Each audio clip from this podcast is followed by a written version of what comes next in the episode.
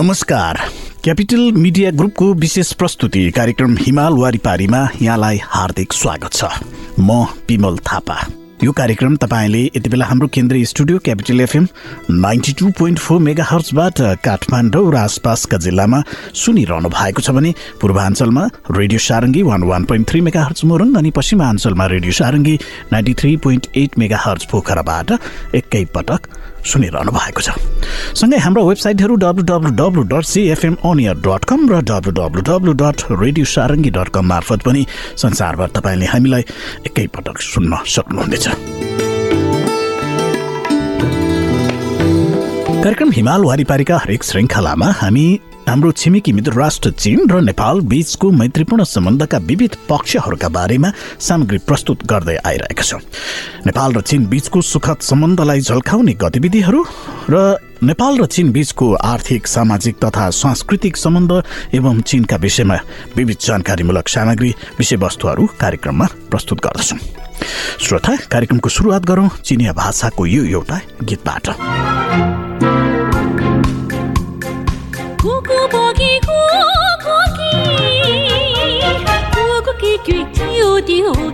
朋友哎腊月不见正月间朋友哎元宵节朋友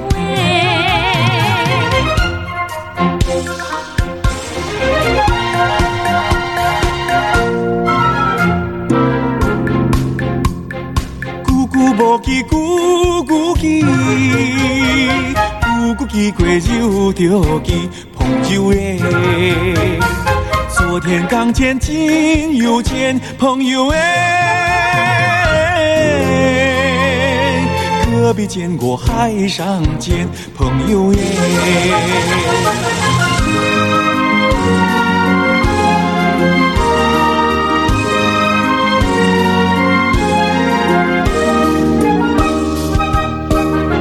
咕咕鸡，咕咕鸡，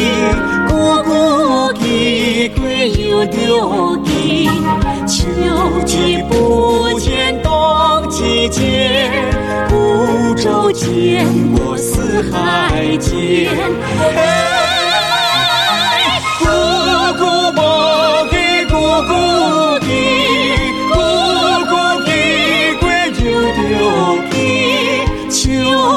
不见冬季见，无朝见。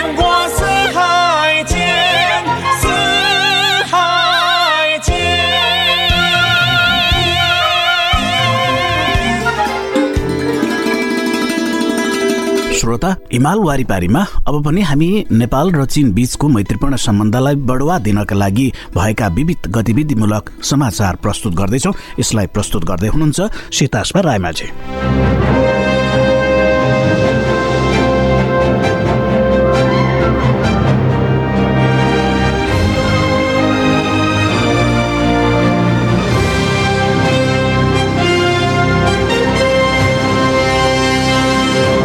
चिनिया परराष्ट्र मन्त्रालयका प्रवक्ताले दुई तारिक पूर्वी एसियाली सहयोग सम्बन्धी विदेश मन्त्री स्तरीय बैठकहरूमा चिनिया परराष्ट्र मन्त्री वाङ इको सहभागिताबारे प्रश्नको जवाफ दिनुभएको छ। ती प्रवक्ताका अनुसार वर्तमान पूर्वी एसियाको क्षेत्रीय सहकार्य समग्र रूपमा राम्रो छ। जसले सो क्षेत्रका देशहरूले महामारीको प्रतिरोध र अर्थतन्त्रको पुनरुत्थानका लागि सक्रिय सहयोग दिएको छ। साथै विश्वव्यापी महामारी अवस्था र क्षेत्रीय मुख्य समस्या उतार चढाव भएकाले पूर्वी एसियाको सहकार्यमा अझ बढी जटिल कारक तत्त्व देखा परेका छन्। साथै चिनिया आसियान बीच वार्ता सम्बन्ध स्थापना भएको तिसौँ वार्षिक उत्सवको उपलक्ष्यमा साझा विकास र चुनौतीको सामना गर्न चीनले क्षेत्रीय देशको निरन्तर सहयोगलाई अगाडि बढाउने इच्छा राखेको छ। यसै जुन महिनामा चिनिया राज्य परिषदका सदस्य एवं परराष्ट्र मन्त्री वाङ यीले बेल्ट एन्ड रोड सम्बन्धी एसिया प्रशान्त क्षेत्रीय अन्तर्राष्ट्रिय सहकार्यका लागि उच्च स्तरीय बैठकको आयोजना गर्नुभएको थियो। सो अवसरमा चीन र अरू अठाइस देशले बेल्ट एन्ड रोड खोप सहकार्य साझेदारी सम्बन्धको स्थापना गरेर खोपको सहायता निर्यात तथा संयुक्त उत्पादनबारे सहकार्यलाई सबल पार्न प्रस्ताव गर्नुभएको थियो। चीनले उक्त प्रस्तावको सक्रिय कार्यान्वयन गर्दै यी देशहरूसँग सतहत्तर करोड पचास लाख डोज खोपमा सहकार्य सहमति गर्नुका साथै पैँतिस करोड डोज दिइसकेको छ। चिनिया व्यवसायले चार देशसँग संयुक्त उत्पादन सुरु गर्नुका साथै अरू देशहरूसँग संयुक्त उत्पादनबारे छलफल गरिरहेका छन्। चिनिया परराष्ट्र मन्त्रालयका प्रवक्ताले प्रश्नको जवाफ दिँदै उक्त कुरा बताउनु भएको हो। चीनले बेल्ट एन्ड रोड वरिपरि देशहरूसँगै साझा प्रयासमा खोपको निष्पक्ष वितरणलाई घचघचाउनुका साथै बेल्ट एन्ड रोड वरिपरि देश तथा विकासोन्मुख देशमा खोपको सुबलता र सामर्थ्यलाई बढाउने इच्छा राखेको छ। चीन र भारतको सेनाबीच भारतीय नियन्त्रण क्षेत्रतर्फको मार्डोर चुस्कुलरमा बाह्रौँ चरणको सेनापति स्तरीय भेटवार्ताको आयोजना गरिएको छ। त्यसअघि गत जुलाई चौध तारिक दुवै देशका विदेश मन्त्रीबीच ताजिकिस्तानको राजधानी दुशानबेमा भेटवार्ता भएको थियो। साथै जुन पच्चिस तारिक दुई देशबीच चीन भारत सीमा मामिला समन्वय र छलफल कार्य व्यवस्थाको बाइसौँ सम्मेलनको पनि आयोजना गरिएको थियो। उक्त बाह्रौँ चरणको सेनापति स्तरीय भेटवार्तामा दुवै पक्षले निरन्तर रूपमा चीन भारत सीमा क्षेत्रको पश्चिमी भागमा तत्को वास्तविक नियन्त्रण रेखा सम्बन्धी मामिलाबारे सदिक्षापूर्वक तथा गहन रूपमा वैचारिक आदान प्रदान गरेका छन्। दुवै पक्षले द्विपक्षीय सम्झौता सन्धि बमोजिम वार्ताको प्रवृत्तिलाई कायम राख्दै छिटोभन्दा छिटो बाँकी समस्याको समाधान गर्न सहमति जनाएका छन्। श्रोता तपाईँ कार्यक्रम हिमाल वारिपारी सुनिरहनु भएको छ। यति बेला हाम्रो केन्द्रीय studio Capital FM ninety two point four mega हर्चबाट Kathmandu र आसपासका जिल्लामा सुनिरहनु भएको छ। प्रतिश्रमण एकमा radio Sarangi one one point three megahertz Morang अनि कण्डकी प्रदेशमा radio Sarangi ninety three point eight megahertz मार्फत एकैसाथ सुनिरहनु भएको छ। सँगै हाम्रो वेबसाइटहरू W W W dot CFM on air dot com र W W W dot radio Sarangi dot com मार्फत हामीलाई संसारभर सुन्न सक्नुहुनेछ। कार्यक्रममा हामी नेपाल चीन सम्बन्धका विविध आयामहरूका बारेमा चर्चा परिचर्चा गरिरहेका छौँ। यहाँ छेउ कार्यक्रममा एउटा छोटो व्यावसायिक विश्राम लिन्छौँ। विश्रामपछि बाँकी सन्दर्भ लिएर फेरि पनि उपस्थित हुनेछौँ। गजलुले छोप्ने के मेरी माया नमस्कार म सुरेश कुमार। तपाईँले Capital FM ninety two point four mega tune गरिरहनुहोला। तिमी मेरो आँखाको नानी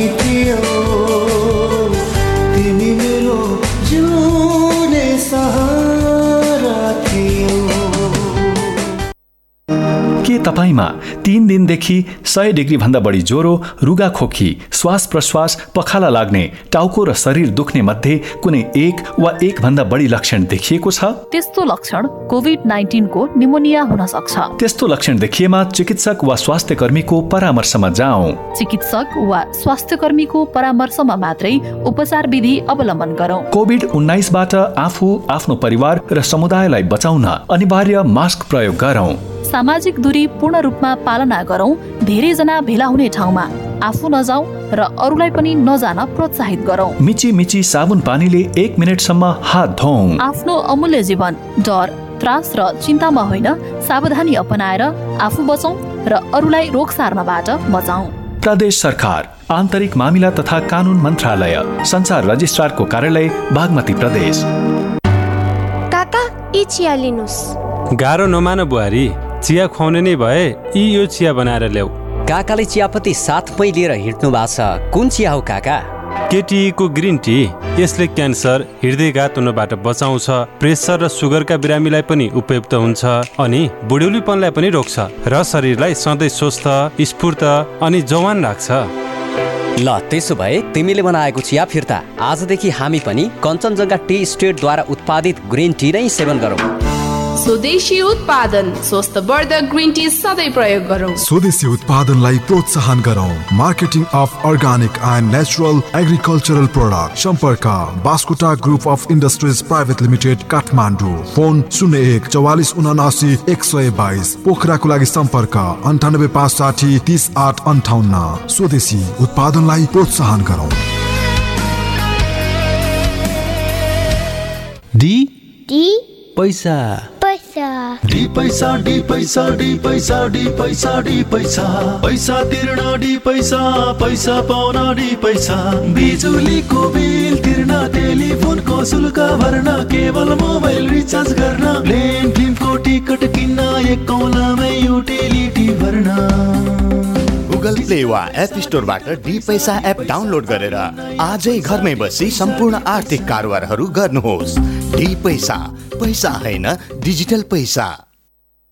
We are open hotel Tulip Pokhara. Pokhara lake साइडको मुटुमा सम्पूर्ण सुरक्षा सावधानीका उपायहरू अवलम्बन गर्दै होटल ट्युलिप पोखरा। पुनः सेवाको पर्खाइमा। तपाईँको आनन्ददायक बसाइको लागि। Make your reservation now. Dial 0614574459856011421. Log on www.tulippokhara.com. पृष्ठ पुष्ट मसल छ हेर्दै सबै दङ्ग छन्। खाना उसको पोसिलो खान्छ ऊ स्वादिलो। छिटो अनि छरितो झट्ट पकाऊ कप कप खाऊ। गोलमोलको स्वादमा सबै सँगै रमाऊ। फेरि आयो स्वादिलो गोलमोल सुमो तयारी चाउ चाउ। घरमै बसौँ घरमै सुरक्षित रहौँ। कोरोना भाइरसबाट बचौँ र बचाऊ ज्वरो आउने खोकी लाग्ने श्वास फेर्न गाह्रो हुने जस्ता लक्षण देखिएमा तुरन्त स्वास्थ्य संस्थामा जानकारी गराऊ अनावश्यक भिडभाड नगराऊ र नजाऊ जानै परे मास्कको सही प्रयोग गरौँ।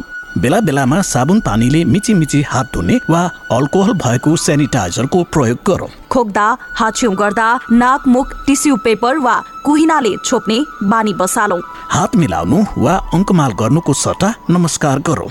सामाजिक दूरीको पालना गरौँ। कुनै एक व्यक्तिले अर्को व्यक्तिको नजिकै गएर बोल्दा खोक्दा हाछ्यौँ गर्दा कोभिड नाइन्टिन एक व्यक्तिबाट अर्को व्यक्तिमा सर्न सक्छ। त्यसैले कम्तीमा एक मिटरको दूरी कायम राखौँ। अग्र पंक्तिमा रहेर कार्य गर्ने स्वास्थ्य कर्मी सुरक्षा कर्मी तथा रेड क्रसका स्वयंसेवकहरूलाई सहयोग गरौँ। जुनसुकै विपदले पनि ज्येष्ठ नागरिक अपाङ्गता भएका व्यक्ति बाल बालिका गर्भवती तथा सुत्केरी महिला आप्रवासी कामदार र यौनिक अल्पसंख्यकलाई बढी प्रभावित पार्न सक्ने हुँदा त्यसतर्फ बढी ध्यान दिनुपर्छ। उहाँहरू बस्ने स्थान वरिपरि विशेष सरसफाई र सुरक्षाका उपायहरू अपनाउनु हुन अनुरोध छ। Nepal Red Cross Society Lalitpur जिल्ला शाखाबाट जनहितका लागि जारी सन्देश। भेदभाव र दुर्व्यवहारको डरका कारण लैङ्गिक तथा यौनिक अल्पसंख्यक बालबालिका तथा युवाहरू आफ्नो पहिचान लुकाएर बस्न बाध्य छन्। उनीहरू आफूले चाहेको जस्तो जीवन जिउन पढ्न लेख्न र आफ्नो भविष्य निर्माण गर्न पाएका छैनन्। जसले गर्दा लैङ्गिक तथा यौनिक अल्पसंख्यकहरू विभिन्न मानसिक र सामाजिक समस्या भोगिरहेका छन्। तर यो स्थिति हामीले परिवर्तन गर्न सक्छौँ। लैङ्गिक तथा यौनिक अल्पसंख्यक बालबालिका तथा युवाहरूलाई विद्यालय घर परिवार र समाजमा स्वीकार गरेर उनीहरूमाथि हुने विभेदको अन्त्य गरी लान्छना र भेदभाव मुक्त वातावरण बनाऊ। ब्लू डायमन्ड सोसाइटी र सेभ द चिल्ड्रेनद्वारा जनहितमा जारी सन्देश। साथ साथ सदाभरको जोड्छ सम्बन्ध यो सुरक्षाको आभास हो लक्ष्मी। विश्वास यो टुट्दैन कहिले साथ यो रहिरहन्छ जहिले। सधैँ सँगै रहने बाचा हो लक्ष्मी। लक्ष्मी स्टिल नेपालकै ग्यारेन्टेड नम्बर वान क्वालिटी तपाईँ सुन्दै हुनुहुन्छ Capital FM ninety two point four mega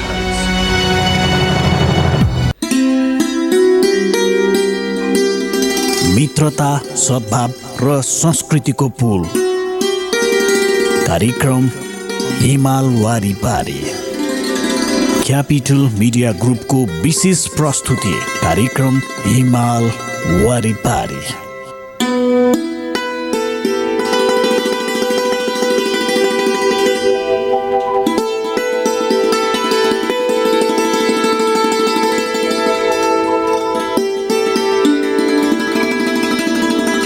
श्रोता यो व्यावसायिक विश्रामपछि यहाँलाई फेरि पनि स्वागत छ। तपाईँ सुन्दै हुनुहुन्छ कार्यक्रम हिमाल वारिपारी। यो कार्यक्रम तपाईँले काठमाडौँ र आसपासका जिल्लामा Capital FM ninety two point four mega हर्चबाट सुनिरहनु भएको छ भने प्रदेश नम्बर एकमा radio Sarangi one one point three megahertz Morang अनि गण्डकी प्रदेशबाट radio Sarangi ninety three point eight megahertz मार्फत सुनिरहनु भएको छ भने हाम्रा वेबसाइटहरू W W W dot CFM dot com र W W W dot radio Sarangi dot com मार्फत पनि संसारभर एकैपटक सुनिरहनु भएको छ। कार्यक्रम हिमाल वारिपारीमा छिमेकी मित्र राष्ट्र चीन र नेपाल बीचको मैत्रीपूर्ण सम्बन्धका विविध आयामहरूका बारेमा सामग्री प्रस्तुत गरिरहेका छौँ। श्रोता हिमाल वारिपारीका हरेक श्रृङ्खलाहरूमा हामी नेपाल र चीन बीचको मैत्रीपूर्ण सम्बन्धका विविध आयामहरूलाई प्रस्तुत गर्दै आइरहेका छौँ र हामी कार्यक्रम हिमाल वारिपारीमा नेपाल र चीन बीचको मैत्रीपूर्ण सम्बन्ध र यी सम्बन्धलाई बढुवा दिनका लागि नेपाल र चीनमा भएका विविध गतिविधिहरू पनि हामी कार्यक्रममा प्रस्तुत गर्दै आइरहेका छौँ। अब पनि हामी एउटा रोचक जानकारी यहाँ प्रस्तुत गर्दैछौँ। यसलाई प्रस्तुत गर्दै हुनुहुन्छ साथी श्याम राणा मगर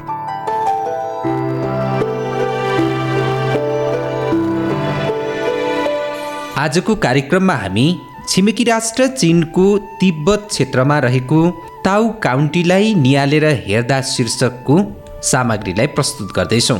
ताउ काउन्टीलाई निहालेर हेर्दा शीर्षकको यस लेखलाई तयार पार्नु भएको छ क्याची यामा छिरिङ र थाङ छङले। ताउ काउन्टी सिचुवान प्रान्तको कार्जे तिब्बती स्वायत्त प्रदेश अन्तर्गत पर्दछ। यो काउन्टी मुया साम्राज्यको प्राचीन राजधानीको रूपमा पनि रहेको थियो। तिब्बती भाषामा ताउको अर्थ सानो घोडा भन्ने बुझाउँछ। तिब्बती महाकाव्यका प्रसिद्ध नायक राजा केशरको बहुमूल्य घोडा यसै स्थानमा जन्मिएको हो भन्ने किम्बदन्ती रहेको छ।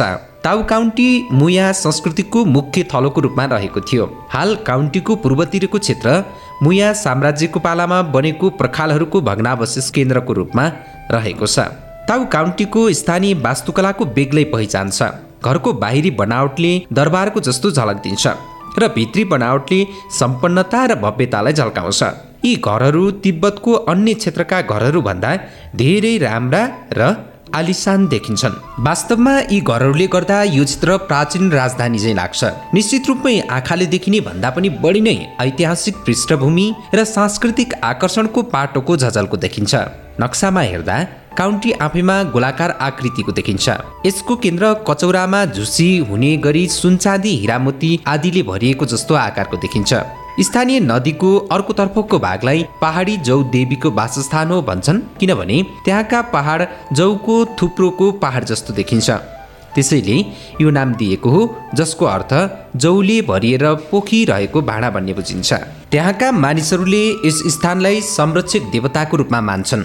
स्वास्थ्य र समृद्धिको प्रतीक मान्दछन्। यस स्थानलाई सम्पत्तिले भरिएको आश्रयस्थल भनेर पनि चिनिन्छ। मुया संस्कृति लोप हुँदै गए पनि बाँकी रहेका केही तथ्यहरू भने जीवनभरका लागि नै रहे।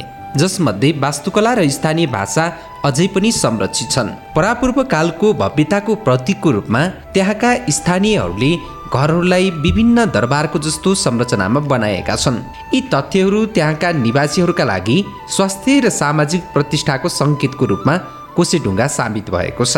मेरो व्यक्तिगत धारणा अनुसार मुया र उनका जनताहरूका तीन पृथक ऐतिहासिक पाटोहरू छन्। पहिलो इसापूर्व तोङचिङ कालदेखि साङसुङ राज्य पतन भएपछि विभिन्न राज्यहरूमा गाभियो। धार्मिक गुरु मु क्लान र मन्त्रालयका छियाङ क्लानले ताउलाई केन्द्र बनाएर मुया साम्राज्यको स्थापना गर्न हात मिलाए। साम्राज्यमा बयालिसवटा साना अधीनस्थ राज्यहरू आबद्ध भए। त्यसै बखत तिब्बतको यार्लुङ उपत्यकामा बसेका टुबोका मानिसहरूले आफ्ना सैनिकहरू एकीकृत गर्ने कार्य जारी नै राखेका थिए। युद्धविराम गरी सन्धि गर्नका निमित्त यी दुई राज्यले एक आपसमा अन्तर्जातीय विवाह गर्न दिने अनुमति दिए सम्बन्ध स्थापित गर्ने प्रस्ताव पारित गरे। यस प्रकारले सोङसान गम्पोको मुया राजवंशमा विवाह भयो र यसै गरी टुबोका नेताको नातिसँग पनि यस्तै सम्बन्ध भयो। मुया राजवंश मुया रियाङसाको रूपमा उत्पत्ति भएको बारेमा ऐतिहासिक अभिलेखहरूमा दुवैको उल्लेख गरिएको छ। छ सय सडतिसमा आएर टुबोका सैनिकहरू मुया क्षेत्रमा प्रवेश गरे। र एक आपसमा शान्तिको स्तर कायम राख्नको निमित्त शान्ति सम्झौतामा हस्ताक्षर गरे। यस प्रकारले मुया राज्य टुबो राज्यको प्रशासनको अधीनमा रहेको थियो। दोस्रो पाटोमा टुबोको शासक लाङ धर्माको असामयिक निधनलाई समेटिएको छ। लाङ धर्माको असामयिक निधनको कारणले गर्दा टुबो राज्यको पूर्ण रूपले पतन भएको थियो। समुदायहरूले आफ्ना स्वतन्त्रताको दावी गरे। मुयाका वंशजहरू जसका कुलीन र प्रतिष्ठित पुर्खाहरू उत्तर पश्चिम चिनमा शत्रु सेनाको सामना गर्न खटिएका थिए। उनीहरूले चिनको थाङ वंशका शासकद्वारा आफ्नो राज्य हासिल गरे। त्यस राज्यको नाम सिया राखियो। चिनको थाङ वंशका शासकले सियाका शासकलाई ली थरको मान पदवी प्रदान गरे। यस प्रकारले ली चिछियान सिया राज्यका प्रथम राजा भए। लीहरूले दर्जनौँ वर्ष शत्रुहरूबाट राज्यलाई सुरक्षा गरिरहे। विशेष गरेर तिनवटा पुस्ताहरू ली चिचियान ली दमिङ र ली युआन हाओले निरन्तर सुरक्षा गरि नै रहे। उनीहरूको शासनकालमा राज्य निकै शक्तिशाली भएको थियो र महान सिया भनेर चिनिन थाल्यो। सोङ राजवंशको पालामा आएर फेरि पश्चिमी सिया भनेर नाम राखियो। तिब्बतमा अझै पनि यस क्षेत्रमा मुयाको पारिभाषिक शब्दको प्रयोग गरिएका छन्। समय बित्दै जाँदा युआन वंशको अन्त्यतिर आएर पश्चिमी सियालाई मङ्गोलका योद्धाहरूले पूर्ण रूपले विनाश गरेका थिए। यस घटनाले तेस्रो पाटोलाई झल्काउँछ। जब हार सुनिश्चित भयो मुया समुदायहरू भागेर खाङतिङ क्षेत्रमा सन्त मुखियाको शरणमा पुगे। त्यहाँ उनीहरूलाई आम्माफिती जग्गा पनि प्रदान गरे। मिङ राजवंशको पालामा आएर समूहले फेरि पनि यानान मुफिङको सत्तारूढ परिवारमा विवाह गरेर दुवैतर्फ रगतको नाता कायम गर्ने निर्णय गरे। सोही राजवंशका योङ्ली कालमा सोङलिङ खौ राज्य अन्तर्गतका खाङतिङलाई केन्द्र बनाएर तुतिङ चिमियन हानियान तान्फा जस्ता ठाउँहरू एकजना मुखियालाई हस्तान्तरण गरे। यो नै मुयाले पाएको अन्तिम वासस्थान थियो। ताउको लिङछुवा मन्दिरमा एउटा बुढो एल्मको रुख छ। स्थानीय भाषामा लुपो भनिन्छ जुन हजार वर्षभन्दा पनि धेरै वर्षदेखि समयको बोध गराउन खडा छ। यहाँ एकजना वृद्ध मुया आइमाई कसरी सेतो ताराको रूप धारण गरी बुथाई पर्वतमा भक्तिभाव गर्थिन् भन्ने किम्बदन्ती छ। बुथाई पर्वतबाट फर्किँदा ताउको बाटो हुँदै फर्किन्। फर्किने क्रममा उसको टेक्ने लौरी कुनै छाप नै नछोडी जमिन मुनि भाँसियो। जसो तसो वर्ष दशकमा परिणत हुँदै गयो उक्त टेक्ने लौरी बडेमानको रूपमा परिणत भएर आयो। यो रुख कति वर्षदेखि यहाँ थियो भन्ने कुरा कसैले पनि किटानीका साथ भन्न सकेका छैनन्। जब वसन्त ऋतु आउँछ तब त्यहाँका बालबालिकाहरू आफूलाई त्यस रुखमा चढ्नबाट रोक्न सक्दैनन्।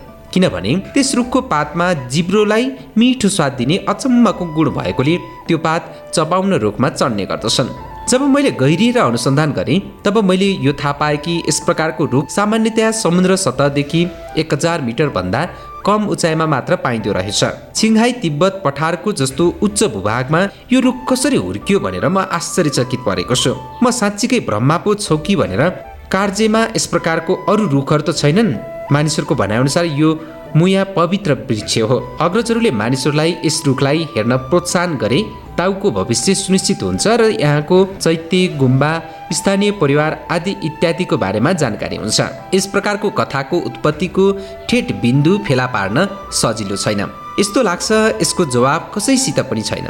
इतिहासको पानाबाट धुलो उडाउँदै यो केवल मुयाको प्राचीन राजधानीको टिगो सम्झना बनेर रहनेछ। श्रोता यी र यस्ता धेरै सामग्रीहरू प्रस्तुत गर्दा गर्दै आजको हिमाल वारिपारीको हामी अन्त्यतिर आइसकेका छौँ यो कार्यक्रम यहाँले सुनिदिनु भयो यहाँलाई धेरै धेरै धन्यवाद कार्यक्रम उत्पादनमा साथ दिनुहुने साथीहरू श्याम राणा मगर सीतासमा रायमाझी र विश्वराज विष्टसँगै म कार्यक्रम प्रस्तुता विमल थापा पनि बिदा हुन्छु नमस्कार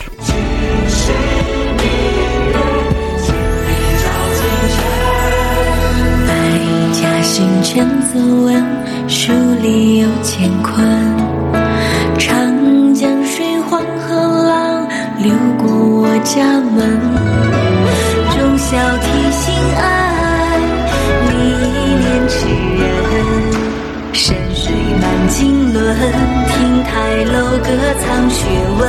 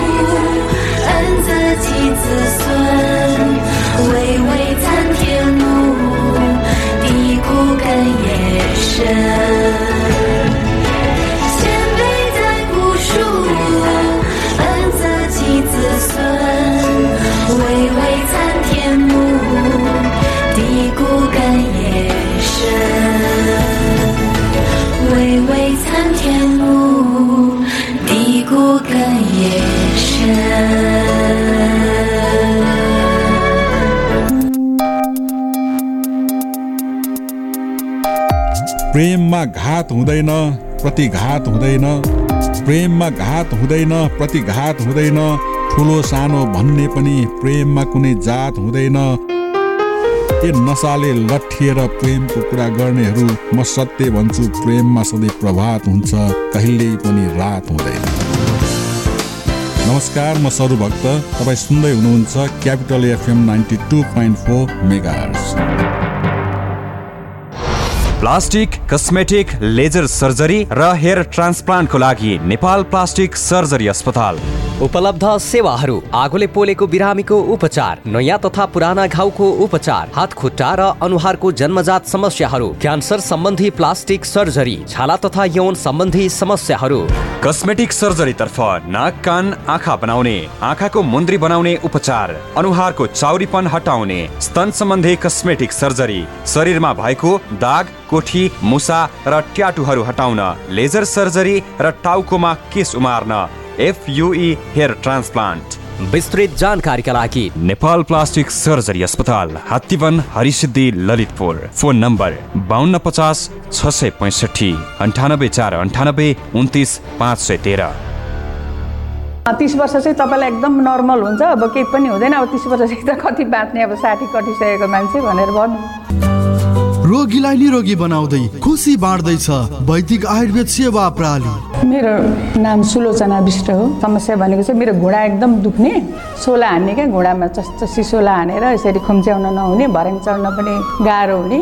अनि हस्पिटल गएको डक्टरले के अरे अपरेसन गर्नुपर्छ भन्नुभयो। अब अपरेसनै गर्दाखेरि चाहिँ अब तिस वर्षसम्म चाहिँ तपाईँलाई केही पनि हुँदैन भनेर भन्नुभयो डक्टरले। सबैको सब सक्सेसै हुन्छ भन्ने पनि छैन। अनि बरु एकपटक चाहिँ यता आयुर्वेदिकको खान्छु भनेर अनि यता आएको। मलाई आज अहिले एक्काइस दिन भयो। एक्काइस दिनमा मलाई धेरै सजिलो भइरहेछ क्या अहिले अलिकति जिउ पनि अलिकति फुर्की जस्तो भइरहेछ। वैदिक आयुर्वेद सेवा प्रणाली ट्याङ्ला चौक कृतिपुर काठमाडौँ अन्ठानब्बे पाँच बाह्र चालिस नौ सय चौतिस। ए रोक्नुहोस् रोक्नुहोस्। सर कागज पत्र बोक्नु भएको छ कागज चाहिँ छ। पत्र चाहिँ लेख्न बाँकी छ सर। तपाईँ ट्राफिक प्रहरीसँग मजाक गर्ने? होइन।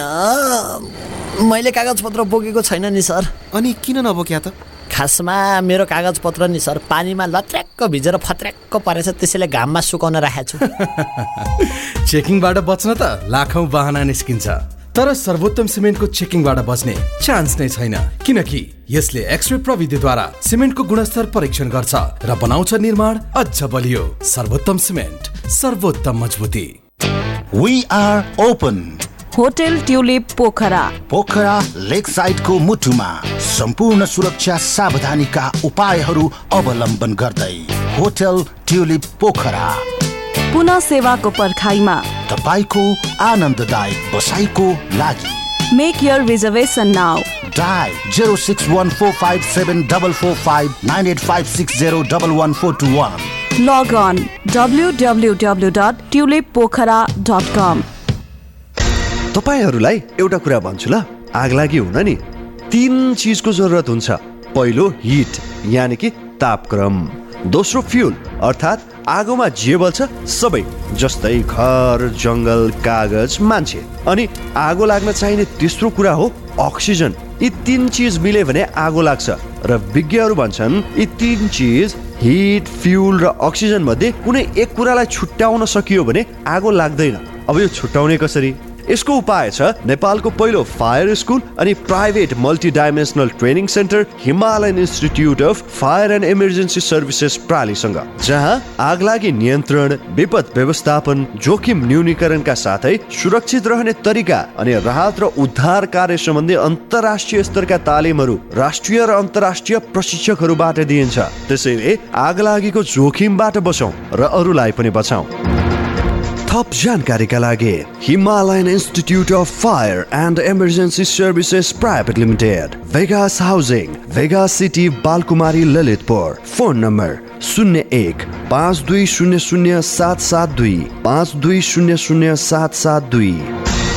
High face be prepared safety first गजलुले छोप्ने। के मेरी माया नमस्कार म सुरेश कुमार।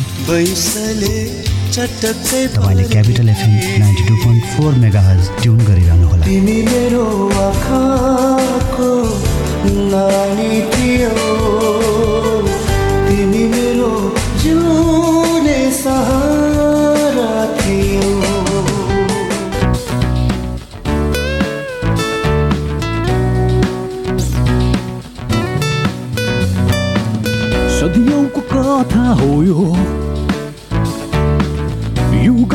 कहानी विजेता थियौँ हामी। र अझै छौँ पनि। यो मेरो देश हो। स्वर्गको उपमा यो धरतीको बासना एउटा मुटुलाई दुख्दा अर्कोलाई जल्ने। एउटाको आँसु झर्दा साथ दिने हात पनि। यो मेरो देश हो। धरतीले क्षति छुने। यो मेरो देश हो शान्तिले बास बस्ने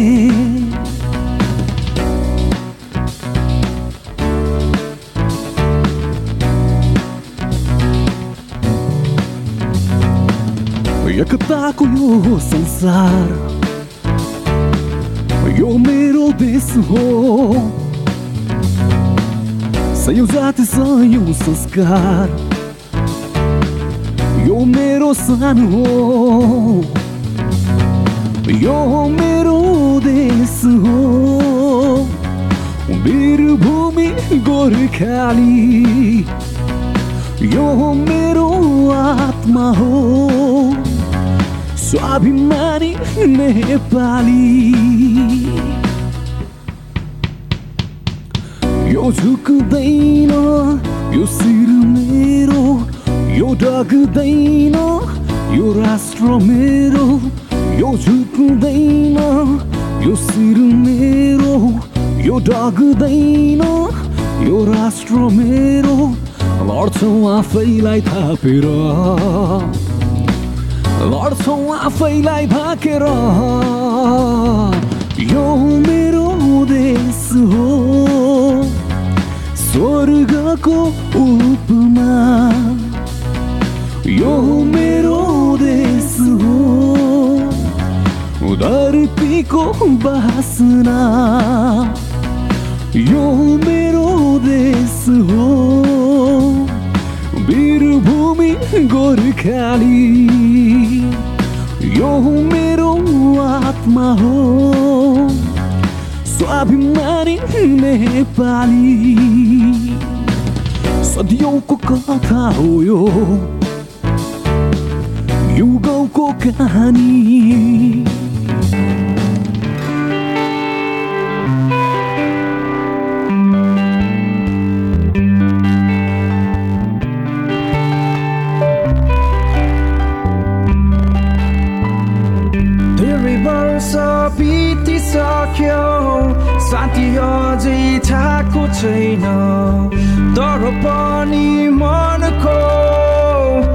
सहजै मरे छैन बितिसक्यो साथी अझै छाएको छैन तर पनि मनको आशा मरे छैन आशा गर्छु हरेक बहु शान्ति देश बनोस् नेपाल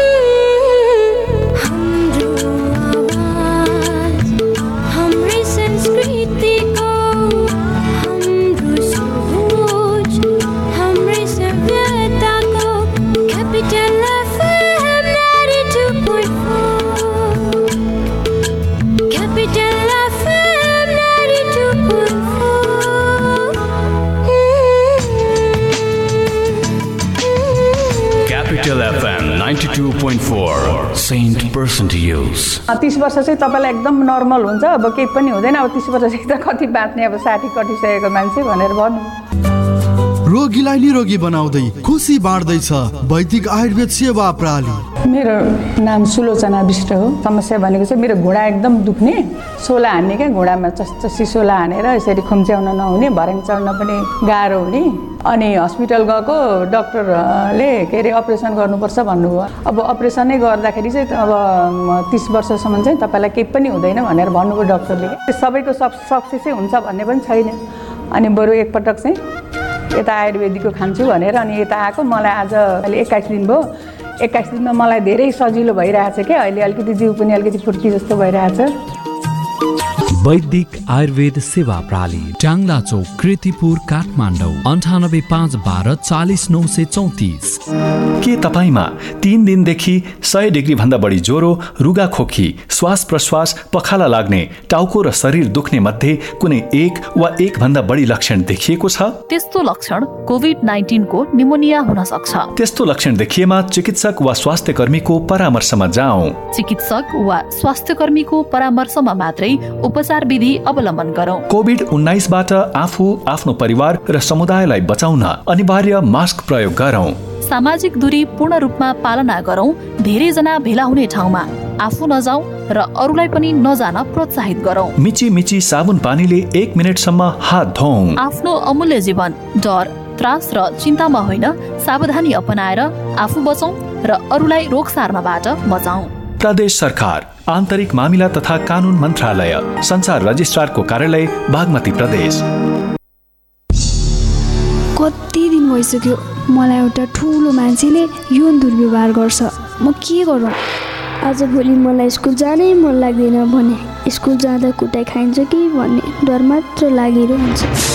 मैले काम गर्ने ठाउँमा खालि कुटिरहन्छन् गाली गर्छन् पढ्न जान पनि पाउँदिनँ। मलाई कति पढ्न मन लाग्छ म के गरौँ? के तपाईँ पनि यस्तै समस्यामा पर्नु भएको छ? यदि छ भने बालबालिकाको साथी बाल हेल्पलाइनको फोन दस नौ आठमा सम्पर्क गरौँ। यसमा फोन गर्दा पैसा लाग्दैन। बाल अधिकारको संरक्षणको अभियानमा नेपाल सरकार महिला बालबालिका तथा ज्येष्ठ नागरिक मन्त्रालय नेपाल टेलिकम एनसेल युनिसेफ र सिभिल नेपालको सहकार्य। तपाईँहरूलाई एउटा कुरा भन्छु ल। आगलागी हुन नि। तिन चिजको जरुरत हुन्छ। पहिलो हिट यानि कि तापक्रम। दोस्रो फ्युल अर्थात् आगोमा जे बल्छ सबै जस्तै घर जङ्गल कागज मान्छे। अनि आगो लाग्न चाहिने तेस्रो कुरा हो अक्सिजन यी तिन चिज मिल्यो भने आगो लाग्छ। र विज्ञहरू भन्छन् यी तिन चिज हिट फ्युल र अक्सिजन मध्ये कुनै एक कुरालाई छुट्याउन सकियो भने आगो लाग्दैन। अब यो छुट्याउने कसरी? यसको उपाय छ नेपालको पहिलो फायर स्कुल अनि private multi dimensional training centre Himalayan institute of fire and emergency services प्रालीसँग जहाँ आगलागी नियन्त्रण विपद व्यवस्थापन जोखिम न्यूनीकरणका साथै सुरक्षित रहने तरिका अनि राहत र उद्धार कार्य सम्बन्धी अन्तर्राष्ट्रिय स्तरका तालिमहरू राष्ट्रिय र अन्तर्राष्ट्रिय प्रशिक्षकहरूबाट दिइन्छ। त्यसैले आगलागीको जोखिमबाट बचौँ र अरूलाई पनि बचाउँ। थप जानकारीका लागि Himalayan institute of fire and emergency services private limited Vegas housing Vegas city Balkumari Lalitpur. Phone number शून्य एक पाँच दुई शून्य शून्य सात सात दुई पाँच दुई शून्य शून्य सात सात दुई। High face be prepared safety first ओइ तैँले कलेज स्टप गरेको होइन? हो त। खै त ट्रिट ट्रिट त चाहियो चाहियो लौ जाऊ न त्यसो भए झमेल। लास्टै खाइयो यार निकै खाइएछ हेर त बिल। गर्ल्स वान मिनट ल अलिकति क्यास पुगेन म लिएर आइहाल्छु। ओइ पक तेरो कृषि विकास ब्याङ्कमा खाता छैन र? छैन किन र? ल भर्खरै अनलाइनबाट कृषि विकास ब्याङ्कमा खाता खोल त अनि एडिबिएल स्मार्ट डाउनलोड गरी क्युआर कोड स्क्यान गरी बिल तिर्न त। Wow SMS alert internet banking अनि कनेक्ट आइपिएस ओइ ओइ अरू पनि online banking top up visa card demat C ASBA लक्करदेखि किसान कार्ड समेतको सुविधा। ओहो सम्पूर्ण ब्याङ्किङ सुविधा त कृषि विकास ब्याङ्कमै रहेछ नि। त्यो पनि तपाईँ हाम्रो घर आँगनमा। कृषि विकास ब्याङ्कको उपहार आधुनिक डिजिटल कारोबार जहाँ पनि जहिले पनि कृषि विकास ब्याङ्कको सुविधा अहिले पनि। कृषि विकास ब्याङ्क लिमिटेड। साथ साथ सदाभरको जोड्छ सम्बन्ध यो सुरक्षाको आभास हो लक्ष्मी। विश्वास यो। कहिले साथ यो रहिरहन्छ जहिले। सधैँ सँगै रहने बाचा हो लक्ष्मी। लक्ष्मी स्टिल नेपालकै ग्यारेन्टेड नम्बर वान क्वालिटी रङ्गाउँ है रङ्गाउँ रङ्गाउँ है रङ्गाउँ सारा घर खुसीले रङ्गाउँ पेन्सकै रङ्गले आफ्नो संसार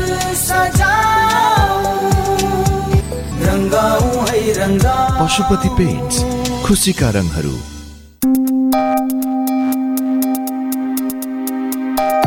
प्रेममा घात हुँदैन प्रतिघात हुँदैन। प्रेममा घात हुँदैन प्रतिघात हुँदैन। ठुलो सानो भन्ने पनि प्रेममा कुनै जात हुँदैन। ए नसाले लट्ठिएर प्रेमको कुरा गर्नेहरू म सत्य भन्छु प्रेममा सधैँ प्रभात हुन्छ कहिल्यै पनि रात हुँदैन।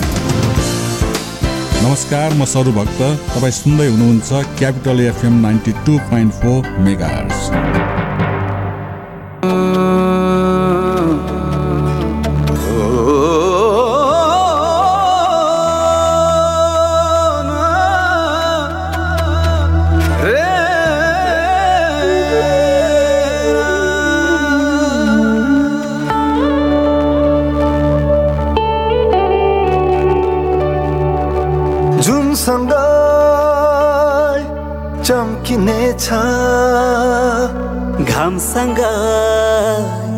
उदाउँछ फेरि पनि सुखको दिन हामी माझ मुस्कुराउँछ।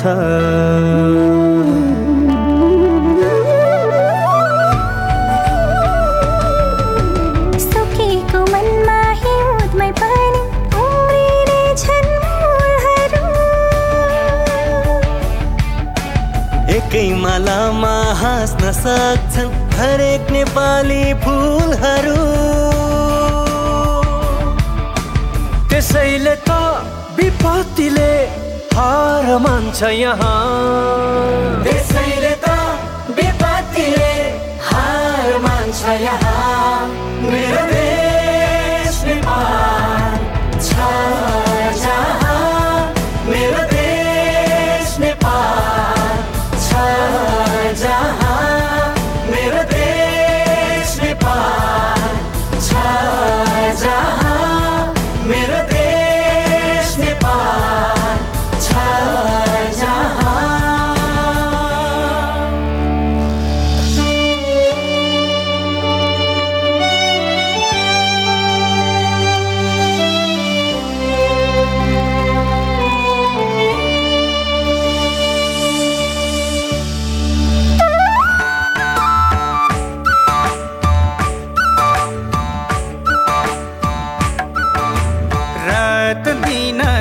खड्छौँ पर्दा कहिले बस्छौँ थकै मरे।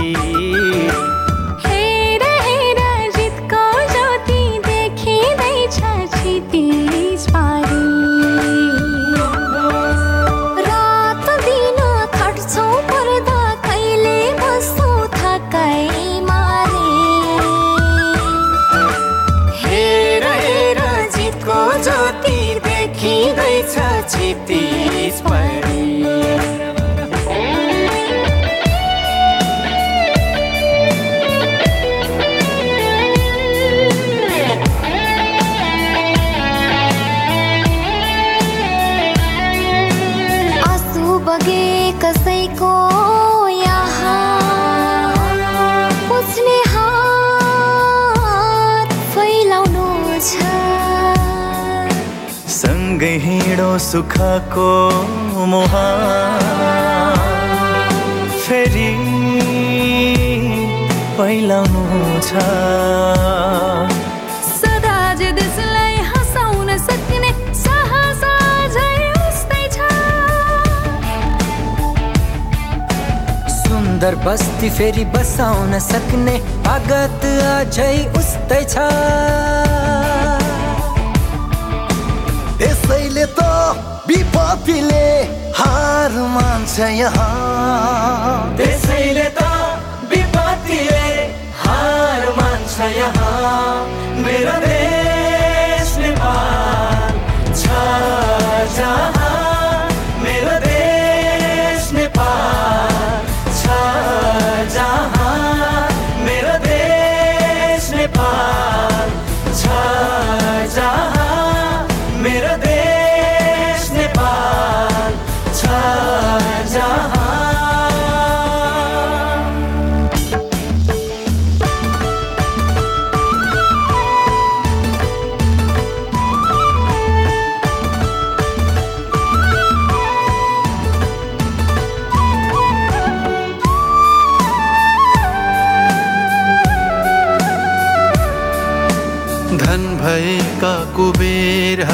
पनि धन फुकाई लिएर आउँछन्। परिश्रमका धनीहरू पनि। तन मनले सघाउँछन्। कहिले छ र हामी पर्दाखेरि एक ढिक्का भइन जुटेको। खोजी खोजी समेट्ने छौ कोही छ भने कहीँ छुटेको।